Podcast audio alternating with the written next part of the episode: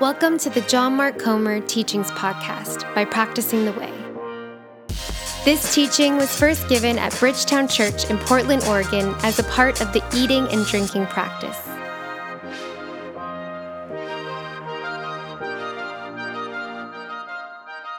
Luke chapter 10, if you have a Bible, Luke chapter 10. Well, a ton of love to all of you and a warm welcome. Last week, we kicked off a new practice on eating and drinking, or what one writer calls radically ordinary hospitality. I love that. If you were not here, please go back and listen to the podcast. We kind of laid all the groundwork, so you really need to make sure you're in on that conversation. And now we are ready to move on. Holy Spirit, come. I can't remember a time in my three decades when we were this divided as a nation progressive and conservative, Democrat and Republican, black and white, LGBTQ and straight, urban and rural, rich and poor, West Coast and East Coast, and on down the list. Is there a practice from the way of Jesus, from his life and his teachings, to engender healing for our polarized and angry and over the top anxious society. A practice to tear down the wall between us and them, what the writers of the New Testament call the wall of hostility between our enemy, and to turn our enemy into our friend and our stranger into our brother or our sister? The answer is, of course, yes. On that note, take a look at Luke chapter 10, verse 25. On one occasion, an expert in the Torah stood up to test Jesus. Never a good idea. Rabbi, he asked, What must I do to inherit eternal life? Now, notice, he's not actually asking a question. This is a test, all right? Does Jesus pass the test or not? Does he have the right theology? All of that. Well, what is written in the Torah? He replied. How do you read it? Or today's language, what does the Bible say and what's your interpretation of it?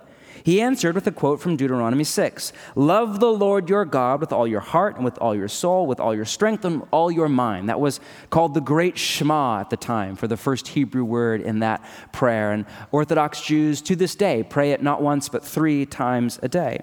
Well, then he quotes from Leviticus 19. Secondly, love your neighbor as what? Yourself. You have answered correctly, Jesus replied. Do this and you will live. Love God with every square inch of your being and love your neighbor, the person to your right and to your left, as yourself, and you will experience life and life to the full, all that God has for you. And if only that was the end of the story. But 29, he wanted to justify himself. Anybody ever feel that way? So he asked Jesus, Well, who is my neighbor? Now, notice the motivation behind the question is he's on the hunt for an out, right? So he's not actually, again, he's not actually asking Jesus a question. He wanted, we read, to justify himself. So he wants to check off the to do list, the religious to do list, and say, I'm done, I'm out, I've done my good deed for the week. Jesus, in reply, said, Now notice what comes next remember, as we read through it, is Jesus' answer to the question, Who is my neighbor? Keep that in the back of your mind. A man was going down from Jerusalem. You got to love Jesus. You ask him a straightforward question, and he starts into a story, as always. Going down from Jerusalem to Jericho when he was attacked by robbers. They stripped him of his clothes, beat him, and went away, leaving him half dead. The road from Jerusalem to Jericho is about 18 miles, and it's a steep drop, about 3,500 feet in elevation change. Jerusalem's up in the hills, Jericho is down by the Dead Sea, below sea level, right? 3,500 feet drop. It's zigzag, sharp twists and turns, and it was dangerous. In fact, by Jesus' time, it had earned the nickname the Way of Blood because it was a hot spot for thievery. This story, all that to say, is not only plausible, a lot of scholars speculate speculate that this isn't actually a parable. We call it the parable of the Good Samaritan. A lot of scholars speculate this was actually a well known true story from the day. It's about racial justice. We'll get there in a minute. And in the same way that we tell stories about MLK and the bombing or the letter or the march on Selma or whatever it is, Jesus here is telling a story of racial justice from his day and age. Either way, the story goes on. 31. A priest happened to be going down the same road. When he saw the man, he passed by on the other side. So, to a Levite, that's another religious professional, when he came to the place and saw him, he passed by on the other side. I was reading this story to my kids a few nights ago, and my nine year old Moses at this point said, Wait, Dad, isn't he supposed to be the good guy? Exactly. If you're reading this story for the first time, here comes the priest, great to save the day. A man is in need on the side of the road. And the priest just goes to the other side and, mind your own business, goes on. Well, then here comes the Levite, okay, and then the exact same thing happens. Now, it's really easy for you and me, two millennia later on the other side of the world, to look down our nose at the priest and the Levite. But a little bit of backstory. So, the priests and the Levites worked at the temple in Jerusalem, but most of them lived 18 miles away in Jericho. And they worked on a two week rotation, and then they came home with their pay for, all, for two weeks of work. And the pay was not in the form of you know, a number in an online bank account or in the form of cash, currency from the temple. You were paid in the tithes and offerings of people at the temple. Currency was in the form of an animal or in a grain offering, it was in the form of food. Now, if you've ever read the Torah, and if you want to just nerd out, go read Leviticus 21 through 23 on your own time, all right? But there are all sorts of laws about food sanitation, what we call the kosher diet now. And long story short, if any of your food came into contact with somebody or something that was, quote, unclean, such as a man bleeding out on the side of the road, all of that food had to be thrown out. So just imagine you're the priest, you're the Levite. You just got off a two week long shift. You are dead tired. You're en route home. You're on a dangerous road, like you just want to get through as fast as you possibly can. There's yet another victim on the side of the road. He's as good as dead anyway. If you stop to help, the odds are that your food for your family, not just your money to like go have fun, but your food, right, for your children, for your wife, for your family, for your tribe, is all at that point forfeit. So, what he does, of course, it's wrong, but you can imagine you would at least feel the gravitational pull to just didn't see it, didn't see it, didn't see it, eyes and forward, right? Go on in front of you. Now, Jesus goes on with the story. 33. But a Samaritan, that's another ethnic group from up in the north, as he traveled, came where the man was, and when he saw him, he took pity on him. He went to him and bandaged his wounds, pouring on oil and wine, both of which were very expensive. Then he put the man on his own donkey, brought him to an inn, and took care of him. The next day he took out two denarii, that's quite a good chunk of money, gave them to the innkeeper. Look after him, he said, and when I return, I will reimburse you for any extra expense you may have. Now, this is a twist in the story. Again, if you've read this, most of you know the story. Even if you've never been in church once before, you kind of know the gist of the story. You are at a disadvantage. We think of it, oh, here comes Mr. Nice Guy, come to practice random acts of kindness or whatever. This is a twist in the story. If you were a first century Jew and you were hearing this story for the first time, the second Jesus said to Samaritan, your jaw would drop for a few reasons.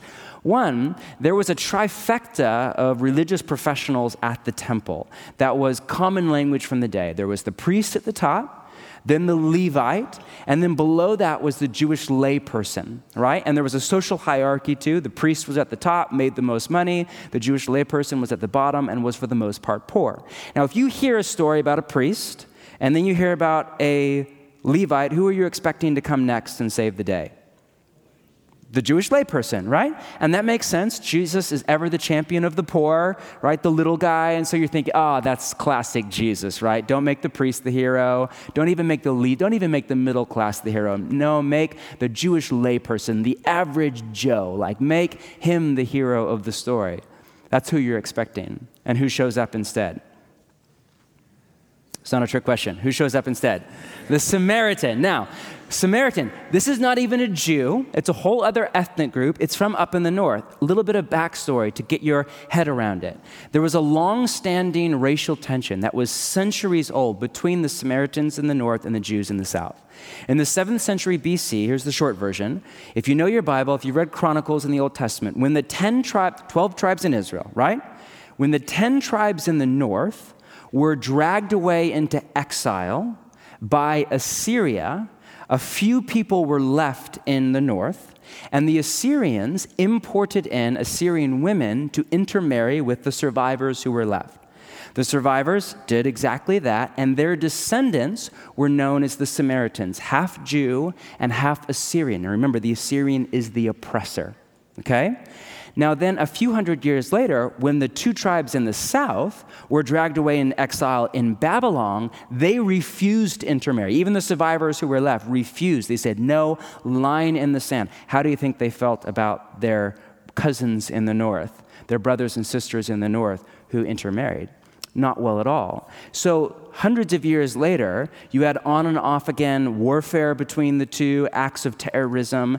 Jews saw Samaritans as half breeds and heretics.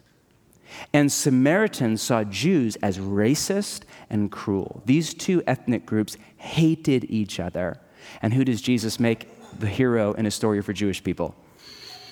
Yeah, a Samaritan, the enemy, the other which is why, notice the next line, 36. Which of these three do you think was a neighbor? Remember, all of this is the answer to the question, Who is my neighbor? To the man who fell into the hands of robbers. The expert in the Torah replied, The one who had mercy on him. Notice he can't even say the man's name. He can't even bring himself to say, The Samaritan. That's too far. The one, I imagine him like with gritted teeth, the one who had mercy on him. Jesus told him, You go and be like him or go and do likewise. Now, there are two things Jesus does here that I want to point out to you. One is more obvious Jesus universalizes neighbor. For Jesus, your neighbor isn't just the person in the house or apartment or room next door.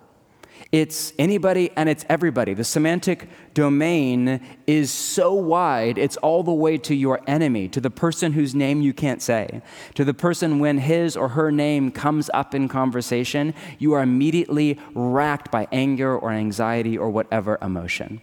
There's no opt out there's no fine print. There's no clause to get you out of love for anybody. Everybody is your neighbor. Everybody is the object of the Father's love, and you are a conduit for the Father's love. And that doesn't mean warm, fuzzy emotions. That means to will the good of another ahead of your own, even if it comes at great cost to yourself. That is the definition of love through the New Testament.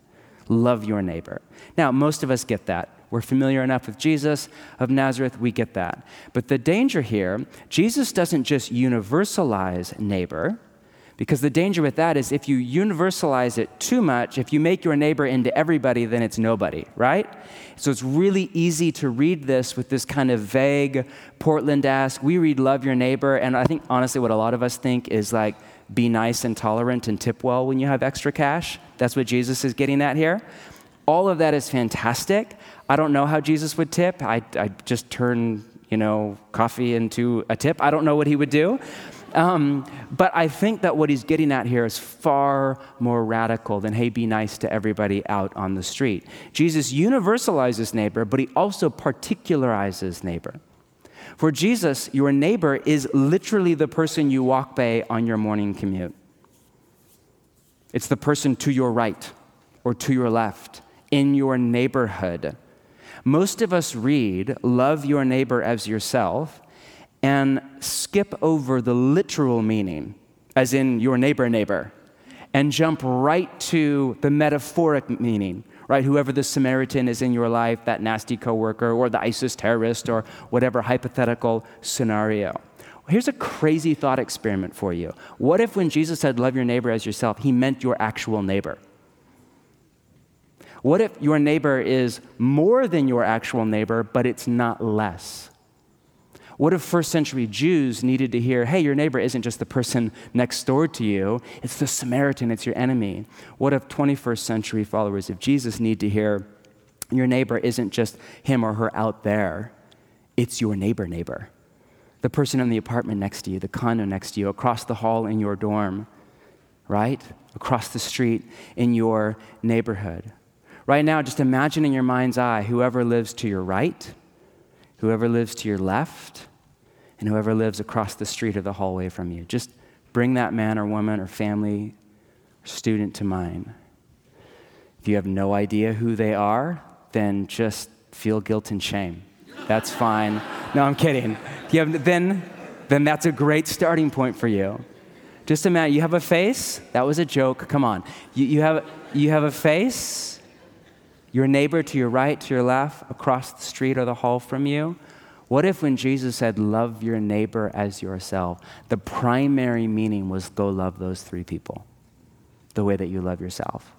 The secondary meaning was love your enemy, love that difficult coworker, love the terrorist on the other side of the ocean. Great. All, it's more than that, but it's not less.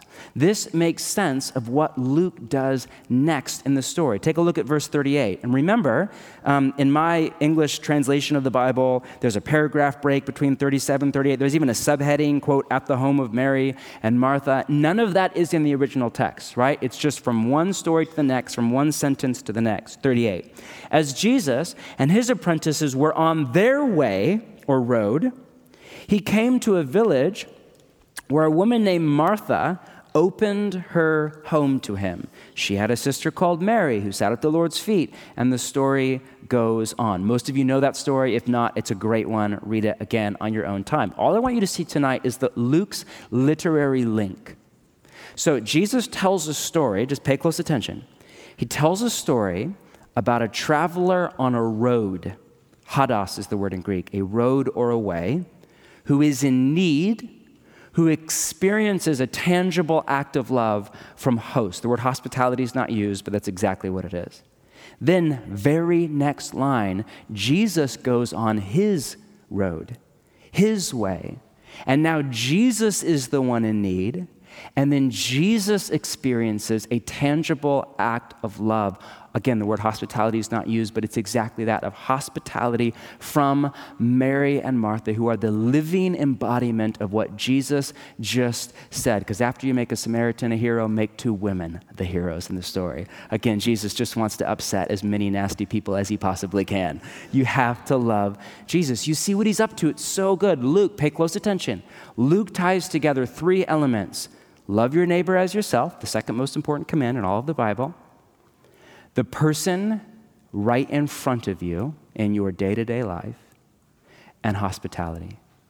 We read that Martha, quote, opened up her home to him. That is the definition of hospitality. Now, this gets me thinking what if we were to recapture our home, or condo, or apartment, or whatever, basement, as an outpost for the kingdom of God in our neighborhood? And the table as a tangible expression of love and service for our neighbor. For a lot of us, our home is a retreat. It's a place to hide from the world, to eat, drink, binge watch Netflix or Amazon Prime or whatever, goof off on social media, sleep, relax, be with your family, your friends, whatever it is that you do with your time. I think, in my experience, the typical follower of Jesus doesn't think about their home all that differently from how the typical non Christian thinks about their home. It's still the same thing, it's a place of retreat. A lot of us get this uh, missionary, for lack of a better word, call of Jesus to our city to go out, make disciples, pray, work, bleed for the kingdom of God to come in Portland as it is in heaven. Most of us get that and say yes and amen, but most of us also think that is something that happens outside our home, not in and through our home. A man's home is his castle, as the saying goes. I was just in Ireland. Castles have walls and a moat and a portcullis, all designed to kill you if they don't want you in. What if we were to see our homes not as castles to retreat from the world, but as outposts for the kingdom of God in the world? What if we were to reimagine and re envision our tables not as a block of wood or metal to eat takeout grasa on as we binge watch TV, but again as an open door, as an opportunity to show the love of the Father to those that are not yet his sons and his daughters? What if we, like the Samaritan, like Mary, like Martha, like the heroes in the story, were to see those in need around us, to see Jesus in those in need all around us? So there might not be people on our morning commute who are bleeding out on the side of the road. At least not physically, but what about emotionally or relationally or spiritually? There are suffering people all over. If you could see your neighborhood, if I could see my neighborhood from God's vantage point, his kind of bird's eye view with x ray vision into each home, each apartment, I guarantee that we would see hundreds or thousands of people hiding in their room, in their apartment, in their home, who are lonely and hurting and desperate for the love of the father and the family. T and I, um, who's home now after last hour, but have come to realize over the last few years in particular, just living in the city, we live not far from here at all, we've come to realize just how lonely and alienated people are. People who have their, I'm not talking like about the, oh, you feel bad, people who have their act together who make money, who are in a career, working for Nike, doing whatever it is, and yet behind the scenes are lonely and alienated. The sexual liberation, and I say that with a ton of sarcasm, of the 1960s has wreaked havoc on our society. We are now the first adult generation that is the byproduct of widespread divorce. 64% of our church is from a divorced family. And we know that the PR, the relentless PR campaign of progressive culture to recast the breakdown of the family as progress to some utopian future is a farce. It is a sham, it is a cop out, it is a lie, and a lot of you know it from personal experience. And the breakdown of the family, combined with the transience of our career based economy, has created an entire generation that is chock full of lonely alienated, familyless people, many of them who make a ton of money, kill it at their career, and go home to no meaning and no family. I forget that because I come from a healthy family, not a perfect one, but a healthy family, because I'm in a healthy family, because I live in community with other followers of Jesus from Bridgetown in my neighborhood, because I'm a part of a church, I have all of you to look forward to every Sunday. I forget my problem is too many in depth relationships with wonderful people. I'm like, wow, another wonderful person I don't have capacity for, or whatever it is. I, all these beautiful people to enjoy and experience. I forget that most people in our city have the exact opposite problem little to no in depth relationships, little to no safe place or welcome. We love, Tammy and I love that line, one of our favorite lines in all of the scripture that inspired us years ago toward adoption, um, toward community, toward welcoming people into our Bridgetown community that do not have family, is that line in the Psalms about how God, quote, sets the solitary in families. That is what the Father does. He sets the solitary in families. Some of you were that solitary man or woman, and God put you in a family. Others of you, that's yet to happen. Stay with it. Others of you, you have a family. You're like, I'm 18 and single. Yeah, but you have a church family and you have this community. The impulse of the Father in you is not just to wall up and call it good and get your introvert on and we're done, right? And I get that. The impulse of the Father, the Spirit of God in you, is driving you to welcome in those that do not yet have family. That is the heart of the Father for all all sorts of followers of Jesus, not just T and I, are recapturing this idea of church as family and of home in particular, and church around a table as base camp for the kingdom of God and for love of neighbor. My friend John leads a church plant in Hell's Kitchen. He has a little book on church that he calls Sacred Roots. In it, he writes this What would the church look like if we chose to buy homes in the same streets and subdivisions? The same buildings and blocks, the same suburbs and sections? What would our love look like if it showed up dozens of times a week in small but profound ways? Meals cooked, prayers prayed, songs sung, scripture studied, games played, parties thrown, tears shed, reconciliation practiced, resources given. What if we stopped attending community groups and became groups of communities? What if our homes stopped being the places we hid from the world? But havens to which the world comes for healing. I read Rosaria Butterfield over you last week. She's in our recommended reading. I love her vision. Those who live out radically ordinary hospitality, there's that line, see their homes not as theirs at all, but as God's gift to use for the furtherance of His kingdom. They open doors, they seek out the underprivileged. They know that the gospel comes with a house key. Do you see your home or apartment, You're like, room in my parents' basement, whatever. Do you see it as yours? Or do you see it as a gift? It belongs to the Father. You're the steward, you're the, the trust fund baby that He entrusted with His real estate, His home, His table, His furniture, His budget, His salary. It's all His. His food in the pantry, it's all His. You are entrusted with the Father's wealth. Is your door locked or unlocked? Is your table open or closed? I would argue that there is no better place to begin. Some of you are new to this whole Jesus thing and kingdom in Portland. I said it's in heaven and it's overwhelming. Where do I even start?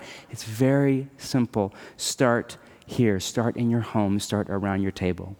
Francis Schaeffer, who is one of the 20th century's premier intellectuals, wanted to create a place where people could come from all over Europe and the world and ask questions about the way of Jesus, but not only that, experience a community of Jesus in flesh and blood. So, along with his wife Edith, he founded L'Abri in Switzerland, which is the French word meaning shelter.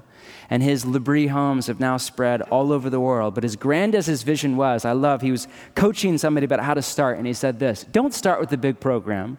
Don't suddenly think you can add to your church budget and begin. Start personally and start in your home. I dare you. I dare you in the name of Jesus Christ.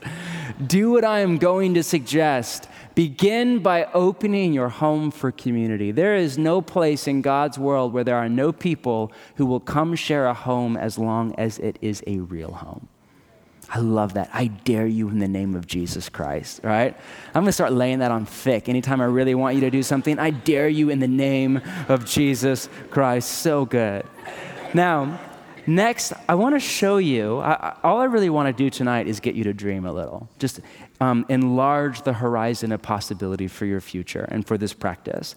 Um, I just want to show you what's possible if you were to recapture your home or apartment and your table as an outpost for hospitality. To that end, let me give you a brief history of hospitality. Give me two and a half minutes, that's all, all right?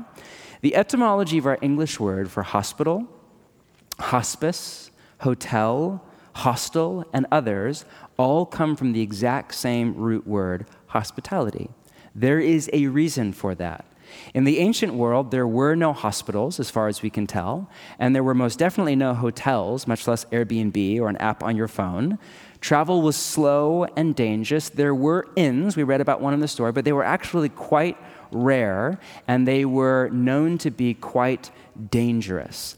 And especially around the first century, in Jesus' time, there was a unique cultural moment where Rome, really, and to this day, what Rome is known for is two innovations that no empire before it had ever done that really changed the course of Western civilization and human history. One was its legal system, that is still basically in play today, and the other was its road system, that is ironically still in play today. Its road system, more than anything, changed the world. It made travel all over the Mediterranean possible for the first time ever, but still, there was no place to stay. All that to say, followers of Jesus in the first, second, and third century picked up on this emerging cultural moment and this acute need in society and stepped in to fill that void with hospitality. For example, Chrysostom, the bishop of Constantinople, had this charge to his church, early church father, quote, "Make for yourselves a guest chamber in your own house, set up a bed there, set up a table there and a candlestick, you know, lamp from IKEA, whatever." have a room to which Christ may come. Say, This is Christ's room. This building is set apart for him. And he encouraged all of his church to go and work this into their home and into their life. Now, this practice came to be called the Christ Room. As recently as last, the last century, it was what inspired Dorothy Day and the Catholic worker movement to start their infamous houses of hospitality. The, all that to say, the early followers of Jesus for hundreds of years made hospitality and the expression of the Christ Room a high value, and word got out. Like you would come to a new city and you would just ask, Where are the followers of Jesus to stay with? They were famous famous all over the empire for their hospitality. For example, in 362, Emperor, Emperor Julian, who's not a follower of Jesus at all, writes this famous letter where he complains to his friend about the atheists. That's what they called Christians because they did not believe in the Greco Roman pantheon, but in the one true God. So they were called atheists. And he complains how their hospitality was winning over the entire empire. And he calls on his friend to get all of the Hellenistic priests to copy the Christians in the practice of hospitality in order to convert the empire back to paganism. As you know, it did not work. In 370, Basil, the bishop of Caesarea, there right on the coast of Israel, founded, as far as we can tell, the first hospital in response to a severe famine. And it was more than just for the sick, it was for the poor, it was for the traveler, it was kind of all in one place. At his eulogy, they called this hospital a, quote, storehouse of piety. Not long after, both hospitality for the traveler and the hospital for the sick and other initiatives of social justice moved into the monastery, this new creative idea that was starting to pop up all over the known world. We think of monasteries kind of from later at the end of the Middle Ages, where they devolved into this place to hide away from the big bad world. But that was not at all the heart posture behind the monastic movement at the beginning.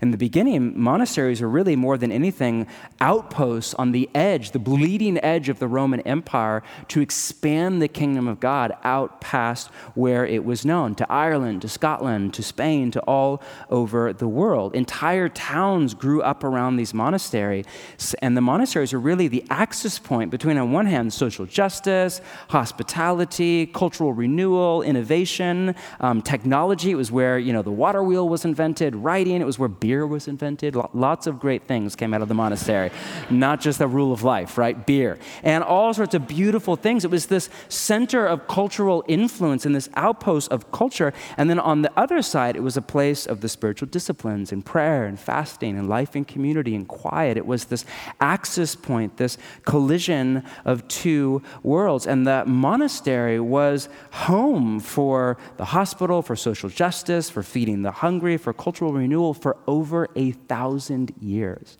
It was not until the 14th and 15th centuries that cities in Europe started to take over the running of hospitals.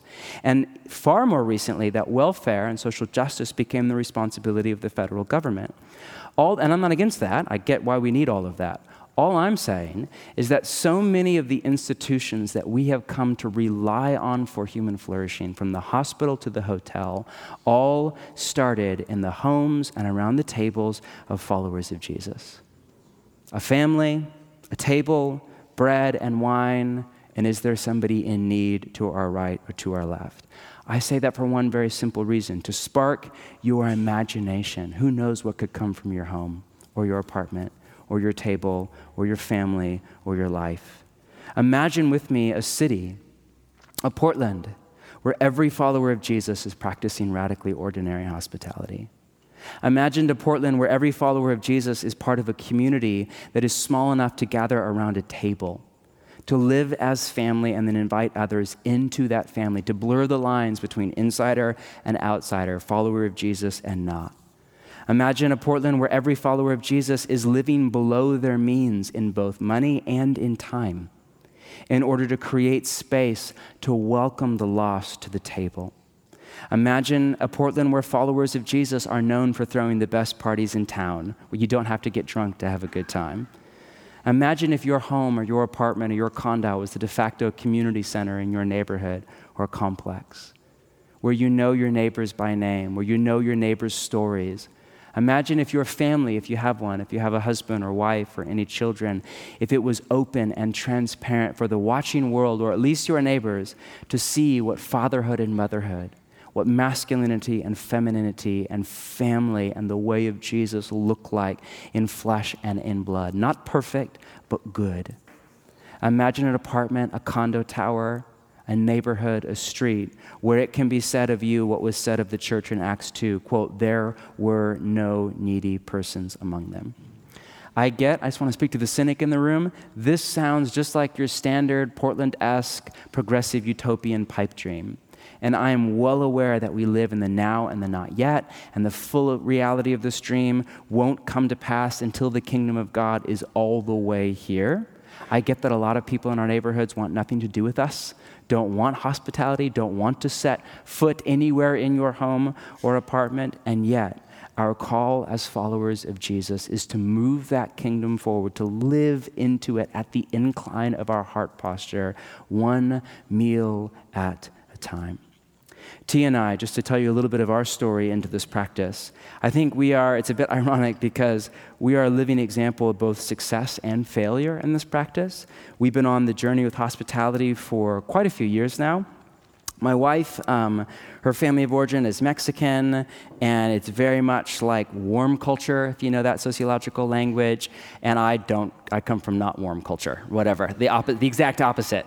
And I remember when we started dating, and she was still living at home at the time, we were really young, and I was like kind of enthralled by this whole, like, they were a living example of everything that we're teaching on with this practice.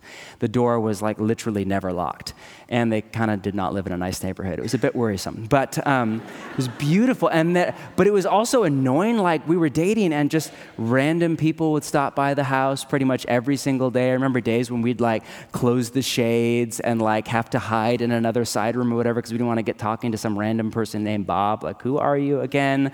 Random people would just stop in for dinner. Her mom would always just put extra stuff on the pot for dinner. There was always an extra place set at the table. There was a guest room or a Christ room, and people were always welcome to stay a night or two. Random people would get kind of de facto adopted into the family and stay for months at a time or a year or two. I mean, literally, there are people that were never officially adopted that came at 18, 19, 20 who her dad was in real estate. And when each of her kids got married, he let them assume the mortgage on one of his rental properties. And he started giving rental properties away to these other like de facto kids. I'm like, I don't even remember his name. And you're giving him a house? What's wrong with you? It was an amazing example of hospitality. My family was nothing like that. I come from a great family, but just not warm culture at all. Home was like where you go after church to do homework, watch Walt Disney movies, and eat dinner or whatever, right? And uh, I have no memory of a neighbor in our home or anything. Like, my parents are great, but that just was not on the value list for the Comer value, um, family. And I'm really introverted, so that played really well with my personality.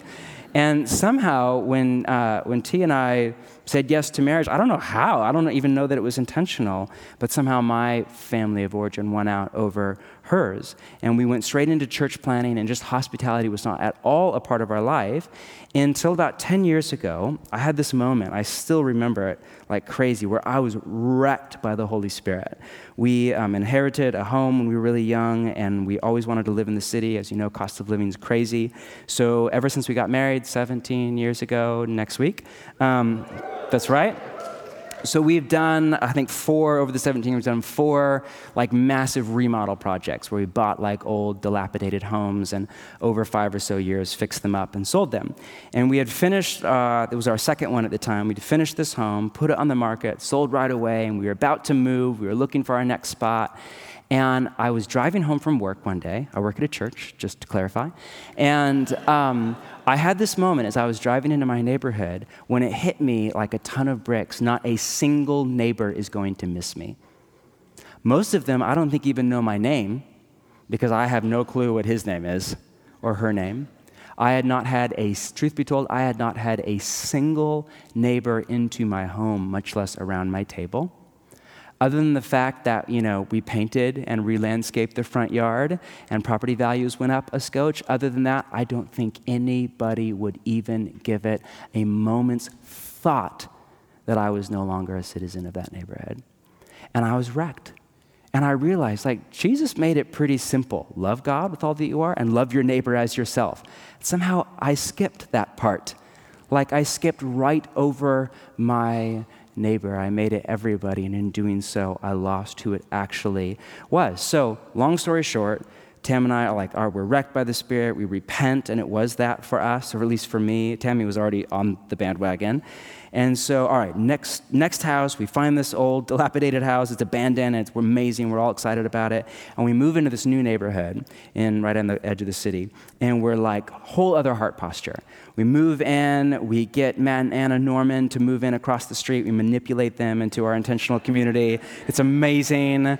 And we're like, again, I'm really introverted. I like am fine fine to not live in community, much less practice hospitality. So this is all new to me. We start to live in community with other people, like really close to each other, do life together, eat together, drink together. We start to invite the neighborhood in. Our end goal is basically to function as the community center in our neighborhood. Every time there's a holiday, we throw a party, stuff that like you're not even supposed to celebrate. Columbus Day, we're like, we know this is bad, but you want to come over for barbecue?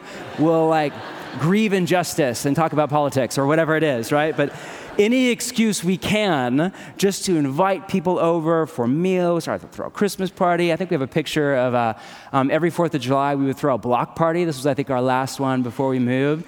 We got like the police to cordon off the edge of the whole thing and we ran a parade. We had like a hundred kids in this parade. It was insane on bicycles all up and down the street. So many drunk people in front of my house. It was amazing, right?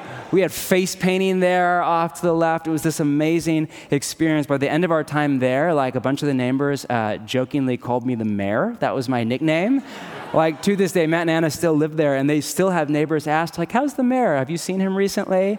And I'm quite well, thank you very much, Mr. Introverted me. And I just cannot tell you how many good conversations about the gospel of Jesus we had. All of them over a meal at our table in the winter, in our backyard, or in our front yard in the summer, Matt had a Traeger and mussels, and he would pull that thing across the street, and all the neighbors would peek out, Is there barbecue tonight? Yes, come. And we would practice radically ordinary hospitality. Now, fast forward, this is a bit of a long story, sorry, but four years ago, we moved again. It was our dream house. We had no desire to move. Um, but when our family of churches disbanded, we really felt called by God to live within walking distance of this building and really just be rooted at Bridgetown, all in. And we really wanted to raise our family right in the heart of the city. We were kind of in the city, but out on the edges of it. We really wanted to live it out right here. So we sold our dream home, moved into the city, found another project to work on, and bought it, but then rented a house. This was going to take a while. It was a bit more of a project. Rented a house. It was a 12 month lease, went on sabbatical, and we thought, you know what? I was really burned out. I was the most emotionally unhealthy I had ever been. And we thought we had a great run in that neighborhood, but we, you know, we're only here for a year. We're gone for a bunch of it on sabbatical. Let's just take a year off hospitality. Let's just kind of take the foot off the gas, not because we're against it, we're all for it, and we'll restart when we move into our next house. Sounds like a great plan. At least at the time, it sounded like a great plan. Long story short, um, it was a classic real estate project, and what was supposed to be a year became two, then became three, then became four. We're still at the rental, by the way. And um, hopefully, we move next month, so we're just about done. I say that because we missed it. We missed it again. The exact same thing that I swore that well, I will never do that again. I did it again. Has that, anybody else ever do something like that before? Where you swear, I will never, I, from here on out, I'm a changed man except for this year. I'm just going to take a year off. This. I'm just the old man for this year, for the second, for the third, for the fourth. And so, as we're getting ready to move right now, and we're, you know, throwing anything on Craigslist that needs to go, and all of that is kind of our space right now, I just am learning a lesson right now that I never want to forget. It's very simple. All you ever have, all I ever have is right here and right now. We do not live in the future. We should not live in the past. We live in the moment. There are so many excuses to put off the things in life that really matter, such as hospitality. There are other things too. So many excuses. Well, I'm in school right now. Well, I just live in a dorm. Well, I'm in grad school. Well, it's only a 12 month lease and then we move. Yeah, right. Well, it's we have little children. Yeah, for like 15 years. Whatever. Like, there's always an excuse to come up with. And I get there's no guilt there, no shame. I get that there are seasons to life and there are seasons to hospitality. I get that, right? But at the same time, all we ever have is here and now.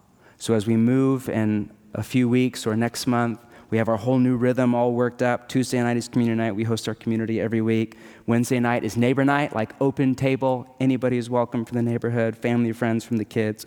Friday night is Sabbath dinner, where we open that up to our close friends and family.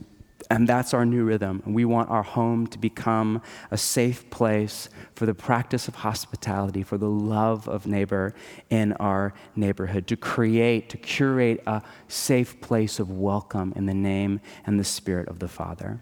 Again, I tell you that story, and I'm sorry for how long it was. just for one very simple reason to spark your imagination, to get you thinking, what if? Some of you are like, well, I'm not even there yet. Okay, what if? What do you have now? What's your loaf, your fish in your hands right now? What do you have? Well, it's not much. Take that. What do you have right here? Don't wait. Don't procrastinate. Don't put off. You don't even need a plan. Just start right here. Start right now. Find a table somewhere. You don't have one? Find a rich friend or just go out to Proud Mary. Find a table and start there. What if this summer you were to join my wife and I to begin a journey to recapture your home and your table as an outpost of neighbor love? Our practice for the coming week is all up at practicingtheway.org slash eating and drinking. We have two fun exercises for you. I think this is a really fun practice. Um, exercise one is a block map. In the center, next slide, is your home. And then the four, I'm sorry, the eight blocks around it are your eight closest neighbors. Okay, so think of your apartment, your condo, your street, whatever. Um, you're like, does bedrooms, I live at home, count? Whatever. Um, your eight closest neighbors. And you just go through. In line A, fill in their first and last name if you know it. And if you don't know the last name or any name at all, just put in a question mark. You'd be like, I don't even know who the creepy guy is across the. Don't write creepy guy, just question mark, okay? Um, under line B, see if you can fill in any a few facts that you can't get from just a wave across the street or the hallway. So, um, really simple stuff. Works for Nike, moved here from Idaho, into tennis, whatever it is. And then on line C, see if you can fill in any in depth information, things that you could only know from a relationship, or at least from a meal or two around a table. Dreams for the future, marriage or singleness or family status, faith, or if they have any, pain, family of origin, any of that. The authors of The Art of, Art of Neighboring have surveyed thousands of people, I think tens of thousands, over this, and they have come to the conclusion that only 10% can fill in the names of all eight neighbors. Only 3% of people can fill out line B for every home, and less than 1% can fill out line C for every home.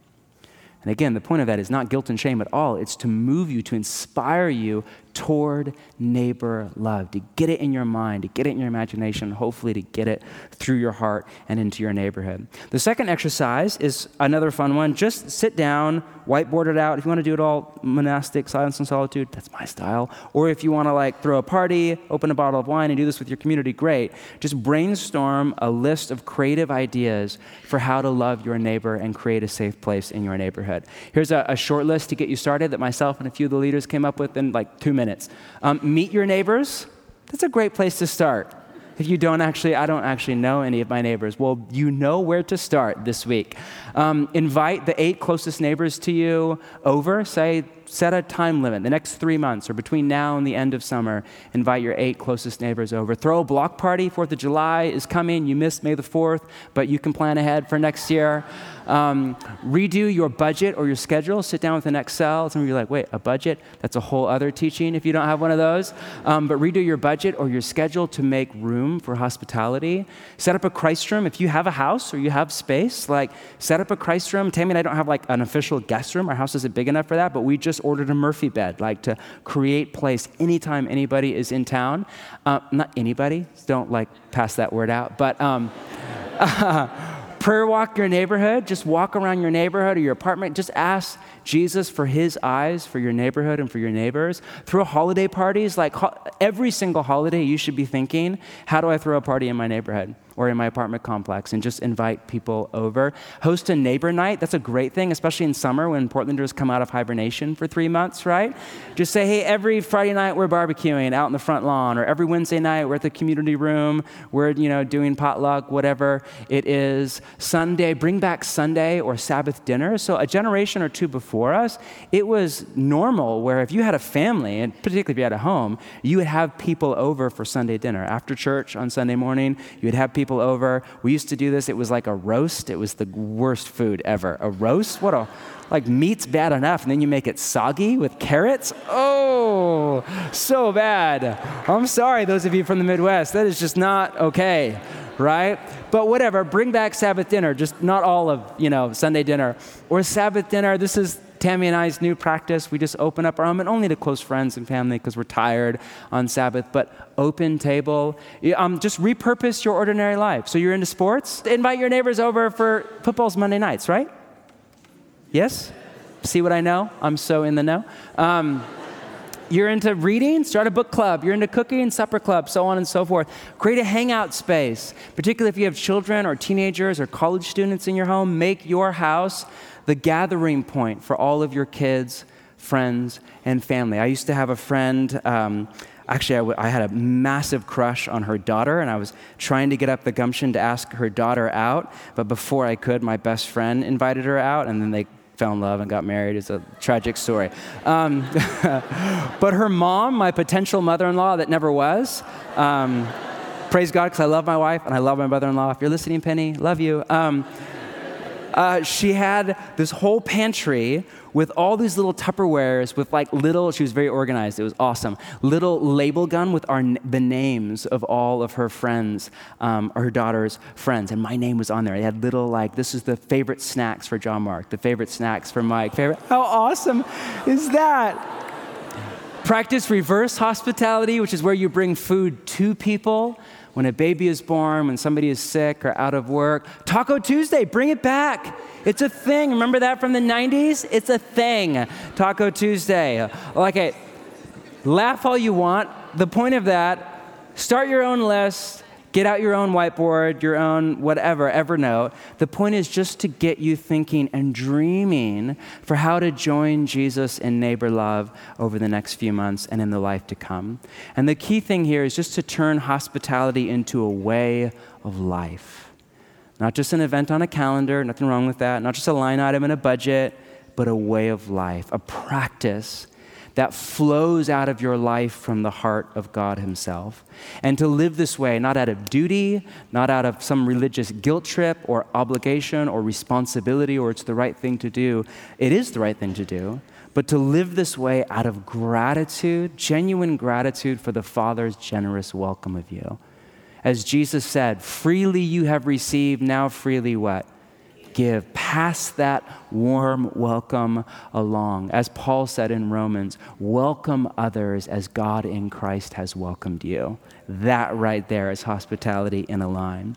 To end, the main thing this will cost you and me is not money. You can do this on the cheap. You're like, oh, beans and rice is still a thing in the Comer family. Our kids love it. The main thing this will cost you is time. The refrain that I hear all the time from people in our church the excuses for, for any of the practices of Jesus, and especially this one, is oh, it sounds great, I'm just too busy. I just don't have the time. That's true for most. Most of you are too busy to do this. Most of you just are too busy. You do not have time for this. But the reality is that a lot of us are too busy with trivial things. The average American, average, watches five hours of TV a night and is on their phone for two and a half hours a day. Whoa, speaking of the devil.